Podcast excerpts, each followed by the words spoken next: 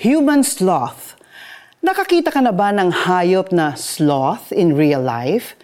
Kilala ang mga sloth sa kanilang mabagal na pagkilos. Bihira rin lang sila gumalaw. Mas gusto kasi nilang matulog at sumabit-sabit lang sa mga sanga ng puno. Minsan nga nananatili pa rin silang nakasabit sa puno kahit patay na sila. Para ka bang human sloth kung minsan? Tamad, walang ganang maglingkod sa Diyos at sa ibang tao? Gagawin lang ang isang bagay kung kailangan na talaga itong gawin at kung minsan, half-hearted pa ang pagtapos nito. Ang slothfulness ay higit sa simpleng pagiging tamad lamang.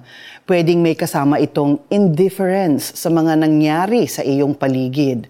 O pwedeng pakiramdam mo'y hindi rin naman mag improve ang sitwasyon kahit pa magsikap kang ayusin ito. Bakit ka pa magpapakahirap, right? Wala namang saysay, may gawin ka man o wala. Paano kaya kung tinamad si Jesus na bumaba sa mundo para iligtas tayo sa kasalanan? Paano kung naisip niyang hindi rin naman magbabago ang mga tao? Masasayang lang ang sakripisyo ko. Buti na lang at hindi tamad si Jesus.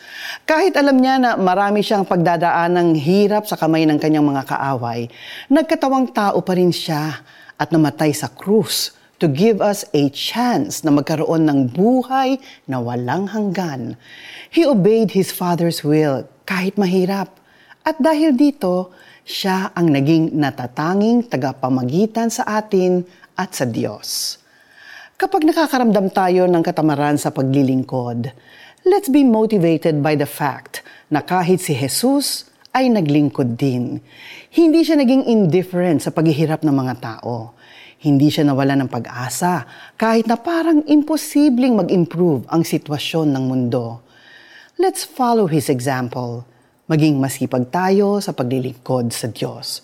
Huwag tayong maging human sloth. Manalangin tayo. Dear Jesus, thank you for your sacrifice. Forgive me for the times na tinatamad akong sumunod sa inyo. Tulungan ninyo akong maging masipag na tagapaglingkod ninyo. In your name we pray. Amen. Ito, subukan niyong gawin ito. Isulat sa inyong journal ang top 3 responsibilities na tamad na tamad kang gawin. Talk to Jesus about them and ask Him to help you overcome your slothfulness. Kaya nga mga minamahal kong kapatid, magpakatatag kayo at huwag matinag Maging masipag kayo sa paglilingkod sa Panginoon dahil alam ninyong hindi masasayang ang inyong paghihirap para sa Kanya.